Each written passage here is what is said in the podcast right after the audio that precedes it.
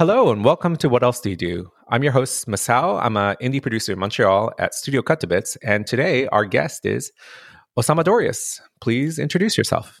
Hello, everyone. Uh, my name is Osama Dorias, as uh, Masao said. I'm the lead game designer at WB Games in Montreal.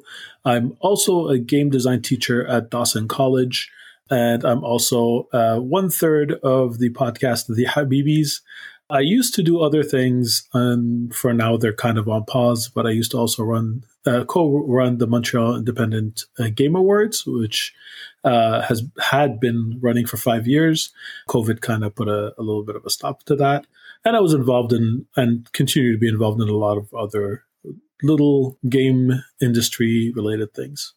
So this podcast is called "What Else Do You Do?" So what else do you do? But usually, which that's that's what I usually say. But today we're going to talk about what else you did.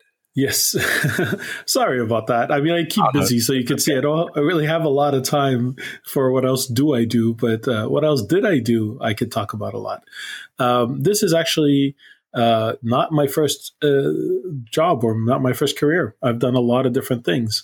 I'll fast forward through the jobs I had as a kid or jobs I had through school, which uh, like you know paper routes, and I, I, worked retail while going through through university uh, and college. So I'll fast forward through those. Uh, my first job uh, out of university, I was a shipping agent. A lot of people don't really know what that is, but basically, whenever you have commercial ships that come to uh, a port, you need they have to be represented by a local shipping firm, and you know they, they we do uh, the paperwork for them, which is the boring part, and unfortunately, it's the biggest part of the job. But we also do a lot of the other stuff, like we take care of the needs of the the ships and the crew, and that I actually found really fun. I, I love serving people. It's one of my things that I love doing a lot. So one of the things, uh, for example, is you want to make sure that they have food on board. So they give you a list of, of uh, groceries, and you uh, there are some companies that come and provide them. So you, you're the facilitators, but it could be sometimes they have shore leave, and you take them bowling. Or sometimes they give you a list of movies and you go buy it for them. And it's things like that. So it ranges. It's always exciting. And it's a lot of fun because you get to meet people from literally all over the world, anywhere that has a port they could, uh, yeah, they could find their way here. So you worked in the port, like, or a building near the port? Uh, so our, our building was in Old Montreal. It wasn't that far from the port at all, but we serviced ports all over Quebec. So I did a lot, a oh, fair oh, okay. bit of traveling. Yeah, I used to go to uh, a lot of ports that you wouldn't recognize their names. You would recognize where their cities are, but like the, the port of Grand'Anse or the port uh, uh, Port Alfred, like a few people would uh, probably not know that both of those are in Chicoutimi, for example. So sometimes okay. I would spend you know several months in in one region. Uh, just in a really nice hotel room because uh, we didn't have people all over the place and not uh, uh our shipping company didn't have any kind of monopoly. So, you know, sometimes we get clients in faraway ports and I have to go there. Uh, one of my favorite is the port of Matane. I loved going there specifically because it had the best shrimp I've ever had, ever. ever. It was Word? so, so good. And uh, so it's a fishing uh, town. And what's great about it is that you could buy the shrimp fresh. They just fished it that morning. Okay. Um, and one of my my uh, friends told me like, okay, if you're going to be in Matane, great, go go buy the the the the shrimp. So I went and I bought a big bag of shrimp, you know, to, both to consume and also to take home and like share with my family. And um, I went to the uh, hotel and I asked them if they could give me, you know, the, the butter, you know, the, the the the dip that you would put the the shrimp in, and I asked for a cup of that and I dipped the shrimp in, I ate it, and I'm like, wow, this is really good. And then I had one without, and it was even better. like the actual butter muted the taste. Like like it's it's out of this world. It's like they they have the best shrimp in the world. Sorry, I know this is not a podcast about shrimp, but seriously, go to Matane if you're ever in that area. Get the shrimp fresh off the boats. okay. So yeah, how, did you get into shipping? Uh, it's it's a funny story. I mean, I, I, studied political science, which is related to to it in in, in a roundabout way.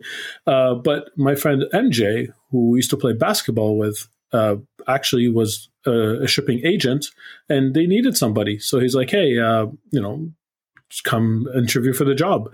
And when I showed up, I realized that nobody thinks of shipping. So nobody applies for their jobs. If you show up, you'll pretty much get it, especially back then. I don't know if it's different now, but back then, nobody thinks, hey, I'm going to like go to like be a shipping agent and go on boats and meet captains. That's not a, a career choice that comes to mind.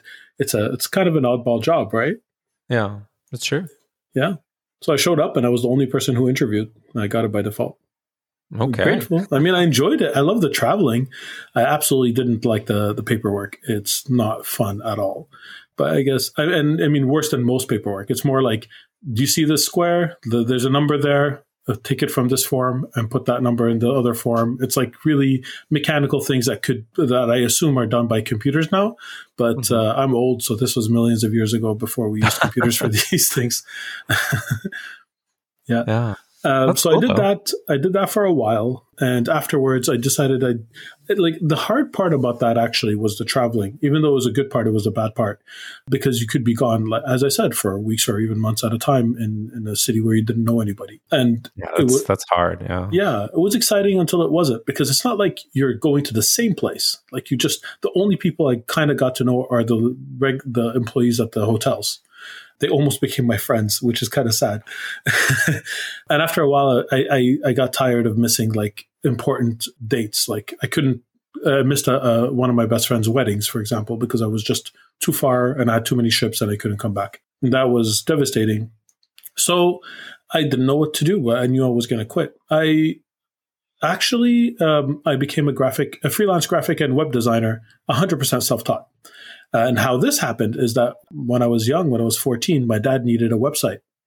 And uh, he, you know, he asked if I knew anybody. He did, you know, my dad's kind of cheap. Didn't want to spend the big bucks. So like, do you, do, do any of your friends know how to do the website thing?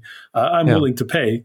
So um, I, I said, yeah, I'll do it. I never made a website before. And I went to uh, Chapters and I bought a book that said, Learn how to make website in 21 days.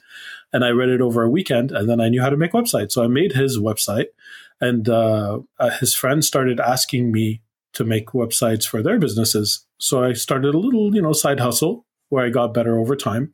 Uh, and they were like legitimate. Like I, I, learned how to use Zencart and make like an actual, you know, like the people were able to make transactions. It was like legit. Mm-hmm. And uh, but I wasn't much of an artist, so I used to just buy themes and modify them. You know, like I, that got me used to using Photoshop to some some extent. Um, and then I learned Flash. So when I wanted, when I had to pick a different career after realizing I didn't want to be a shipping agent and for the rest of my life and have that nomadic type of uh, lifestyle, um, freelance graphic web design came to mind. Uh, I'm not a very good businessman though. So even even though I loved the craft itself, I would be a little bit of a perfectionist. I would take too much time and wouldn't necessarily charge extra and turn down jobs. And then when I was done, didn't actually have jobs lined up. I made, I, I mean, I was still in my early 20s, so I shouldn't be too harsh on myself.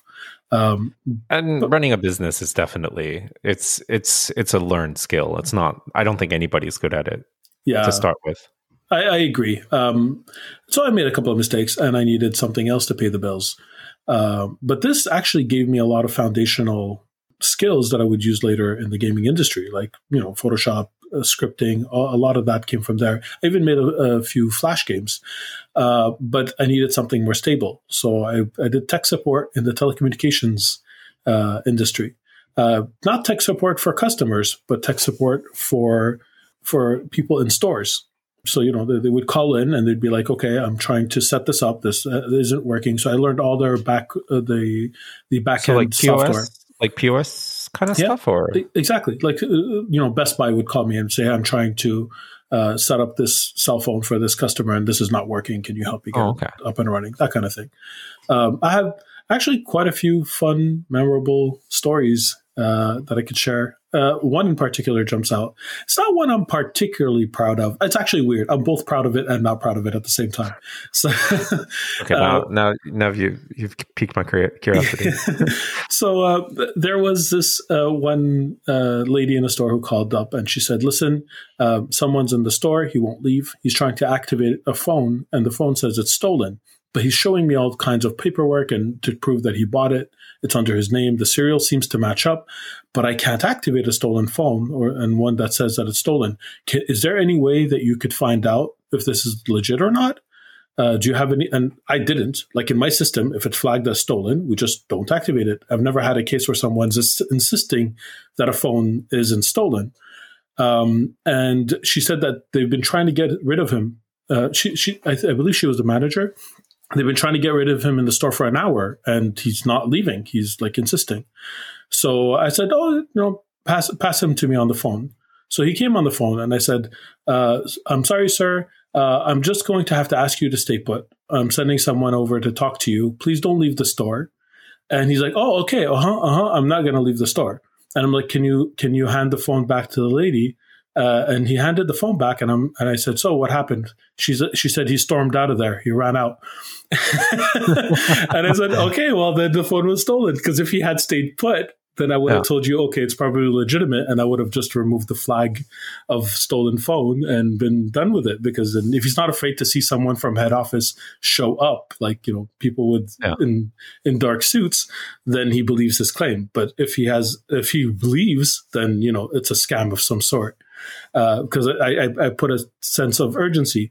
Uh, it was a little bit of a white lie, I admit, but I was happy that th- that kind of situation resolved itself. There For were sure. other similar things, uh, like what's usually irate, like the, the, the people in the stores are always super kind and nice. It's not the same kind of tech support job that where you have to talk to irate customers on the other end. Uh, but you know, sometimes the you did get some of those calls. I, I have a bunch of stories. yeah. Um, so yeah, after the tech support, uh, I, I, was always freelancing with graphic and web design on the side at the same time. Um, but the, the, interesting thing is, uh, I never really, I never really considered a job in the gaming industry before a specific thing happened. One of my friends who had studied history in Concordia at the same time that I went to Concordia, he studied history. Uh, he became a game designer and that like i used to make board games and card games when I was young. I used to make like levels for Doom and uh, Duke Nukem and all this stuff, but I never considered it as a career choice. And I jumped from like many different jobs. I even dabbled in stand up comedy very briefly. That went really, really poorly. um, it even developed stage fright from it. Uh, but I never considered game design, even though was, even when I was a freelance graphic and web designer, I would make little flash games until one of my friends who was Muslim, Arab, you know, brown like me, also tall. We played field hockey together. We had a lot of things in common until he became a game designer, and all of a sudden it opened up uh, the possibility in my head. Like I was like, oh, this is something that I could do. And the incredible thing is, I already had a portfolio. I was already making flash games. I mean, they were pretty terrible, mind you, but I already had levels in Unreal hey, Tournament. portfolio is way better than no portfolio for sure. Yes. No matter how and, bad it is. and this is a time in Montreal specifically where the Ubisoft campus had started, but nobody graduated from it yet. Oh, okay. So the flood of applicants hadn't happened. It was like the perfect storm of if you have a portfolio, you have an interview, or so I thought. But that's why, like, uh, to, as a uh, to come back to my original point, that's why I find that representation is so important. I never considered um, a job in games until I saw someone like me get a job in games, even though at the time I was pretty much a qualified applicant. If you like compared to, I was told later that my my portfolio was decent, even though I thought it was pretty terrible. But you know, I have different standards. I mean, yeah. if you're looking at juniors, like your expectation is not like you know sellable product. It's yeah. like, do you understand basic principles of design? Do you understand, you know, yeah. W- what am I working with here? exactly, exactly. I mean, you, Mike, you, you interview juniors, you understand. oh, absolutely. And you are absolutely right.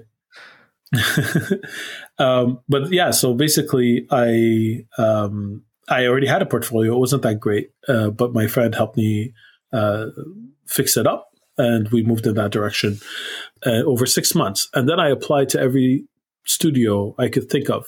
And I didn't get an app- uh, didn't get a call back for months. And when I finally got a call, even even though like he was like, I don't get it. Your portfolio is good. Why, why aren't you getting a call back? Because sometimes it's just luck of the draw. And I guess at that point, some companies were waiting for Ubisoft campuses to let a whole bunch of game designers and level designers loose. They were they graduated six months after I got my job, just to give you an idea of the timeline. Like I really, okay. um, wow, that's that's uh that's a very specific time for Montreal yes. game dev. Like I think back then so Ubisoft now has I think Ubisoft Montreal has like 35 over 3500 employees. Yeah, I think they're close to 4000 now. yeah. Sure. And I think that's around the time that I started. That was like what, 2006? That was I started in 2007, yeah. Yeah, so 2007. Yeah. So yeah, that would have been like when they were like I think a third of the size, like a yeah. little over a thousand. Yeah, that's exactly right. Yeah, so the Montreal game dev scene probably all together was probably like 3000 people. Now yeah. we're at like i think 12 back then the big the other big studios weren't around. I think the only ea was a mobile ea there was no warner brothers there was no, no eidos. EA, EA was there. Like army of two was already there. Oh yeah yeah you're right you're right. They also had and, the mobile branch. They had uh, yeah. I think it was big fish uh, but Warner and, Brothers um, wasn't there. Game uh, Eidos wasn't was there. already there. Yeah, that was um, my first job actually. Gameloft was oh, Gameloft, uh, okay. the company. And behavior, behavior is pretty old yeah. school. They've yeah. been they've been around for a long time. Yeah, and there was DTI as well that was around at the time. Uh, but there were only a handful of, of, studios, and there were no indies. This yeah, was, it was, it was, it was yeah, that was way before indies. Like exactly. So yeah, what happened is I I got a call back at that point um, from Gameloft uh, for an interview. What was interesting is that they, they said that they were looking for a poker expert. And Masao, I wasn't a poker expert. I played a little bit here and there, but you better believe I told them I was a poker expert, right? I'm like, yeah, that's me. I, I can make your poker. And uh, they're like, okay, there's a test. This was like on a Wednesday. Um, i said, okay. So they said there's a test on Friday. So I called in sick from my tech support job uh, went to chapters, uh, bought five poker, poker books, oh, wow. and didn't sleep for two days. And I crammed every bit. I became a poker expert effectively in two days. Uh, maybe not so much in, in, the instincts and the playing, but definitely in the in the strategies. And like I knew how to ca- count cards at that point, uh, at least in theory and um, I aced the test. I didn't get a single question uh, wrong. And I'm telling you right now, I would have completely failed it if I didn't do that because none of the questions were the obvious ones. All of them were like, what is a continuous play? And um, what is the rule of two and four? Like things that if you just casually play poker, you probably don't know about.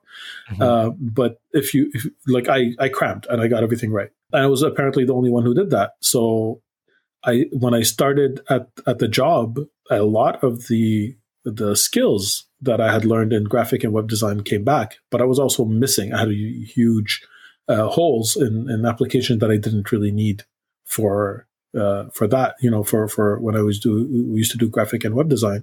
So mm-hmm. of course the imposter syndrome hits you at that point, right? And it never leaves. yeah, and here you are. How, and here I am. Was that thirteen years later? 13 14. years later. Exactly. Uh, it's i think it's well I, I, lost count. I believe it's 14 years this year or is it 13 years this year in november? I well, think it's 14 years. seven right? So yeah. yeah 14 years. 14 years this uh, this november. Yeah. Time flies huh? Yeah um i'm actually hitting 15 years in 12 days. Oh wow. days. well congratulations. Thanks yeah. Yeah. It's my birthday in eight days well, I don't know oh, when wow. this is going to air, so it's my birthday from eight days of the. in like two months. I this is like episode I think eighteen, and I think we just put out ten. Okay, so uh, it was my birthday a while ago when you're hearing this. when we recorded, it was exactly. So okay, let's uh, bring it back to game development. What do you think all these jobs that you did before, what is something that you got out of it that you no longer get from game development? Okay, one of the uh, most interesting thing about the shipping job is exactly that: is you are able to meet people um, from different backgrounds and cultures. I'm not saying that doesn't exist in game development, but a lot of the times when you meet people who are you know from different cultures they're kind of already acclimated to living here because you know I've worked in Montreal my entire career, so they're already Montrealers, or at least they have the, the they've, they've they've studied it, they lived here for a while. When you meet people who are not from here uh, on a consistent basis, you see the world in a very different way, and I miss that.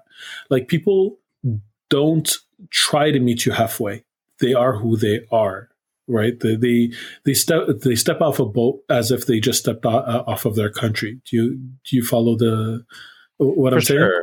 And yeah. I think it and it, it also has to do with the industry, right? Like I feel like in games, like you do meet people from other cultures, but we're all working in the same industry, and there's yeah. certain types of kind of shared like norms yes. that have been established. But where, whereas I mean, they're on boats. Like yeah. that's that's like a like a closed system. You know, yeah, they just a microcosm of yeah, exactly. and they bring their country with them, right? They even fly their flags. Exactly, and they they make their foods. Like I mean, you they're generally the when you. I mean, this is something that's probably going to be surprising because I think a lot of people expect the food on ships to be similar to like food on airplane, but that's not my experience at all. From what I find is that uh, they have a lot of time on the sea, and they have like people who have a lot of time will spend yeah, a lot. of space, right? Like yes. I feel, that's a big difference between a boat and a yeah. And a, I mean, the, the, the quarters are still smaller. They're they're still yeah, smaller. Still have a kitchen, you know, yes. like whereas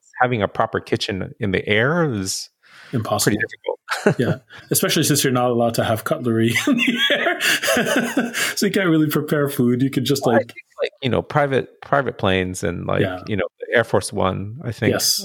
uh, probably has proper, proper. I don't know. I don't know what planes you fly, Masao, or fly in, but the ones I get on don't have cutlery. uh, but that's Actually, yeah. One of the shocking things about like I've flown like like I've never flown first class, but I've flown like business first. Yeah because they they bumped me up because uh, uh, when I was working on Naruto, I went to Japan like I don't know six seven times a year. Yeah. Yeah. So like I was like super elite class, so they would uh, I was higher priority to get bumped up. They get silverware. Yeah. Yeah. yeah. In the front of the plane. Yeah, it's true. Uh, when I I mean, I, I only flew first class once and I didn't pay for it. I got bumped to first class. Uh, I didn't fly at a time where we would be served a meal, so we had plenty of fancy snacks. Um, and I don't drink. Oh yeah, so, yeah. So they, I mean, I, I was a waste of a bump, if you ask me, because I mean, I, I didn't think so myself, but I bet everyone else was confused around me because I was the only one who was not drinking, right? But man, those seats are comfortable, Masao. Oh yeah, my god, they are. They uh, are. They're out of this world. Yeah. It's, it's how the other other part live, right? but yeah, so like the the ship the ship quarters are still somewhat cramped. Like they're not as comfortable or not as big as you would imagine a home to be, but they're nowhere near as cramped as as uh, uh, as the airplanes are. Um, and because of that, like you actually have usually depending on the size of the ship, you have a, a, person whose job, like a, like a chef, whose his job is to prepare the meals every day uh, for everyone on board, and um, that like I've, without exception, every time I've been on a ship, whenever they've offered me food, it's been exquisite. It's been great. I think there's a certain pride that comes from from doing that and also they have like especially i i would assume that because i'm a guest they they would like bring out the better you know like the not the everyday food like you know like this person is a is is a chef you know yes. like a trained chef like they're not going to hire someone who is bad obviously no, no. Like you're gonna you're out there for you know weeks months sometimes a, yeah. a month yeah so yeah they have months before shore leave, uh, and uh, it's actually really interesting because sometimes the crew d- doesn't have the ability to leave the ship. Sometimes um, they, they, are. Oh, yeah, uh, depending on which countries they're from, sometimes nobody is allowed to leave. Sometimes only the captain is allowed to leave. Sometimes they are only able to leave with an escort. Uh, it changes depending on which flag they fly, then their individual nationalities. I mean, you could imagine it doesn't take a big stretch to imagine that.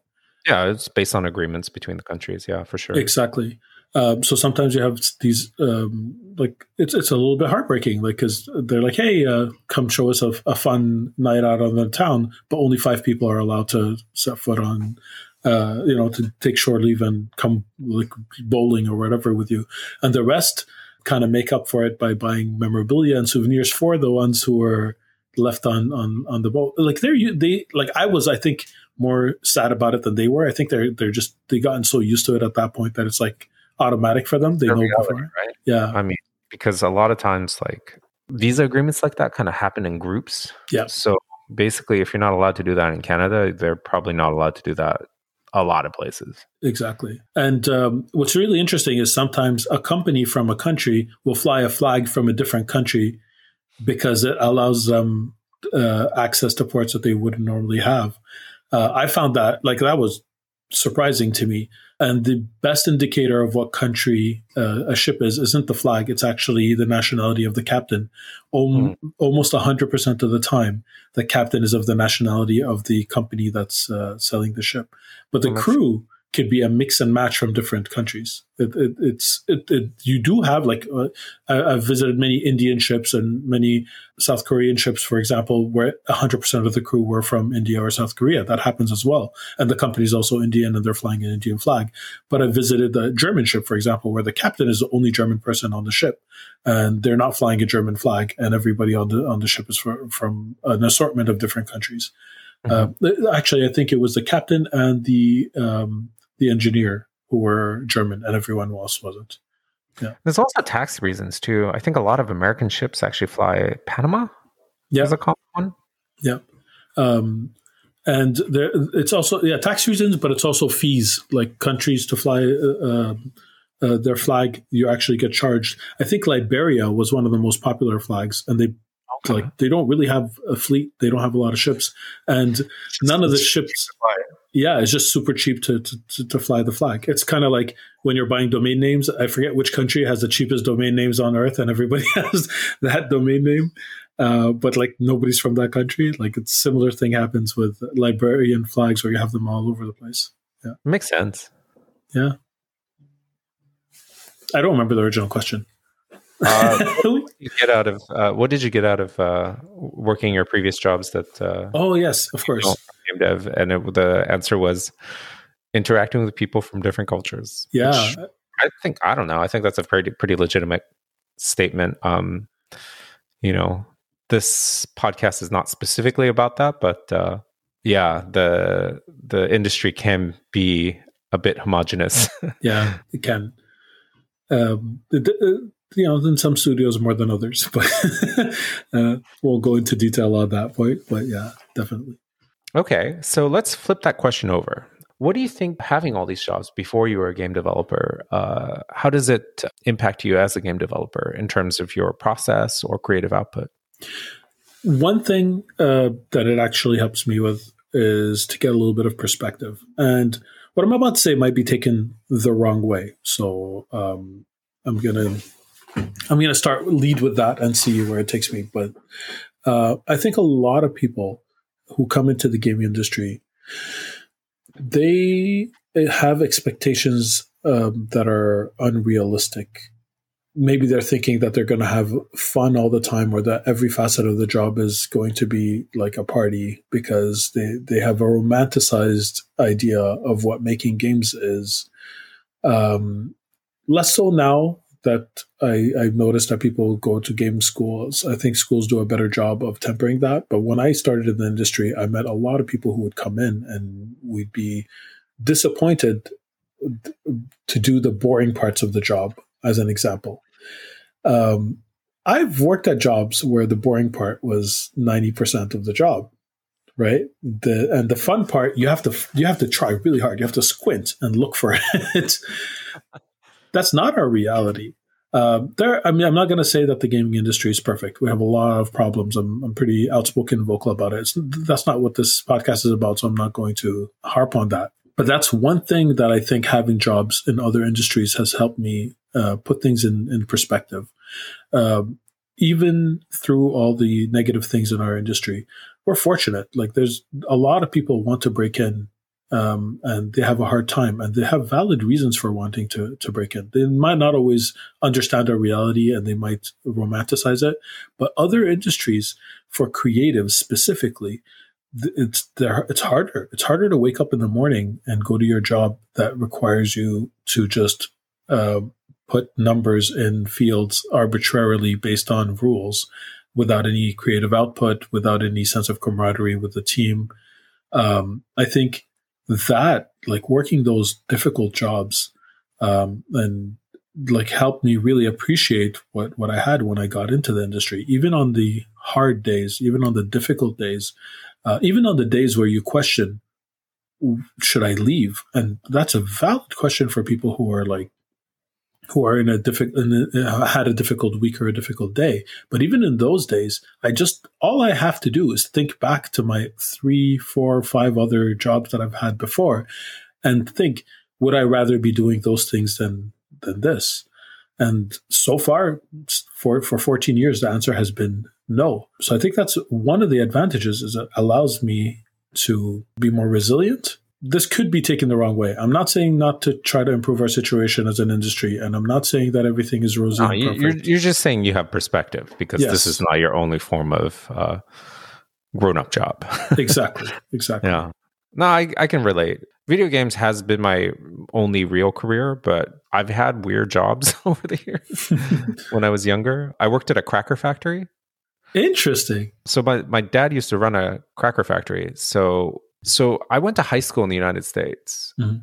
And before that, I lived in Japan. So um, in Japan, uh, the school year starts from April and ends in March. So I graduated junior high school in Japan in ninth grade, and um, I was going to matriculate into uh, high school in the United States, but that didn't start until September. So my parents were like, well, I guess you'll wait and you're not going to just sit around and do nothing. So you're going to go work. Because hmm. uh, in Japan, if you, after you graduate junior high school, you can legally get a job. Yeah. So yeah, I worked in my dad's uh, cracker factory. What did you do? Uh, I did all kinds of different stuff. Um, so the type of crackers that uh, we made were uh, arare, which is made from mochi rice. Mm-hmm. So yeah, the they take the rice, they steam the rice, they pound the rice, they make mochi, and then they dry the rice, or they they refrigerate the rice until it gets uh, hard enough, and then they shave it, and then they bake it, and then they and then we um, uh, dunk it in uh, sauce, soy sauce, and sugar, and meating, and all kinds of stuff, and then would get baked and then it would get packaged and it would be put into boxes and those boxes would be put on trucks.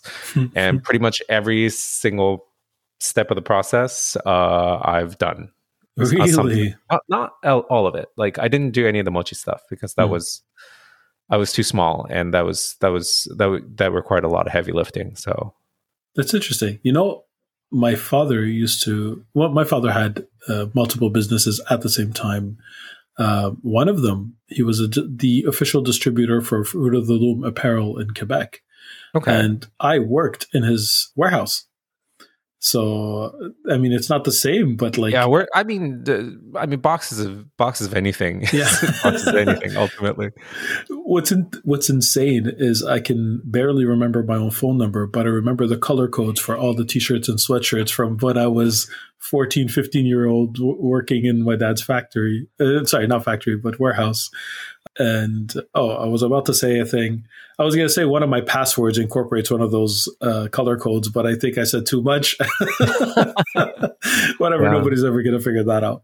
Uh, but either way, like to, to that extent, like I, I mean, back then especially, um, we, we were involved in every step of it. And when I started in college, I pretty much managed the place. Like I, I knew enough about it that when my dad was away on his other businesses, uh, I I did the orders, I filled them in, I like I knew the clients, I I put took things out of boxes and put them in other boxes to put them on the truck. Like I did all of that. Um, I didn't even count it when you're like, what are the jobs that you had? Because that to me that was like the pre-college, pre-university era of of like I, I filed that away in the paper route yeah, I mean, yeah. me too. Like I did that for I I did that for three years because I did that, and then every summer when I would go home, I would work at the factory for a couple months. Yeah. Did you enjoy Until, it? No. yeah, me either. I mean, people were super nice. Yeah. And but yeah, no, working in a factory sucks. Like yeah. there's it's it's difficult. It's hard work. Um yeah. it's hot because like it's I mean, I was literally in an oven. Yeah because you know they're they're baking the right uh, the rice crackers. Yeah, and uh, yeah, um, the, the, my dad's I warehouse. Prefer, I, prefer, I prefer what I do.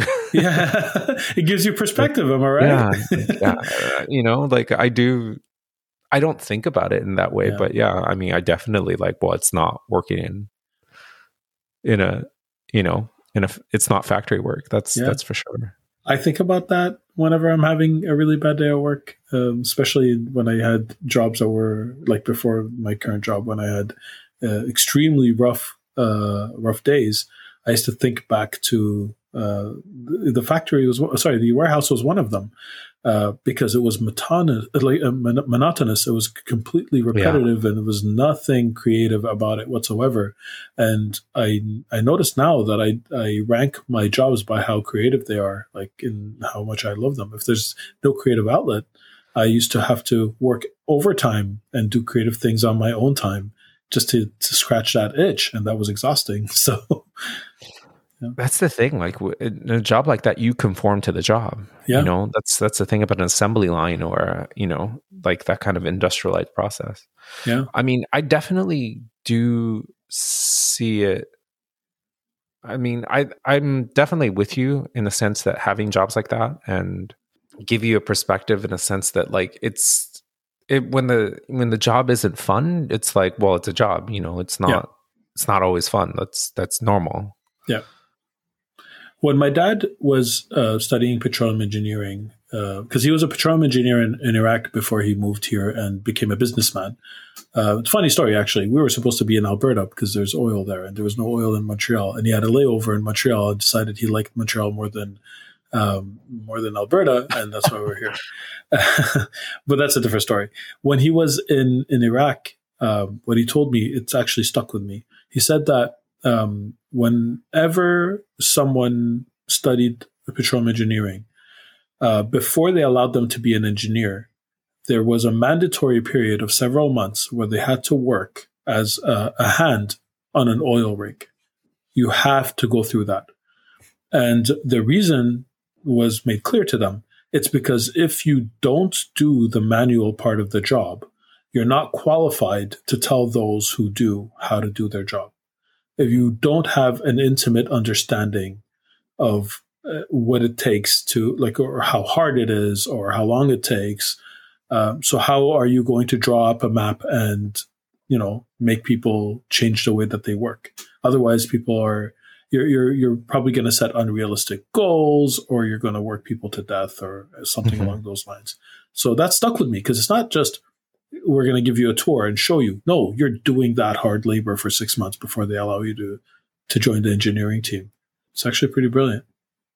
Yeah, I think uh, I think there's a lot of truth to that. I mean, when you look around, and I think a lot of really awful capitalist stuff wouldn't be happening if people actually, yep. you know, had to had to do that initially. I agree, hundred and ten percent. So uh, we've been going for a while. So let's let's uh, let's wrap up. The last question is: What is something you want people to know about? Well, I guess any of the any of the previous jobs that you had.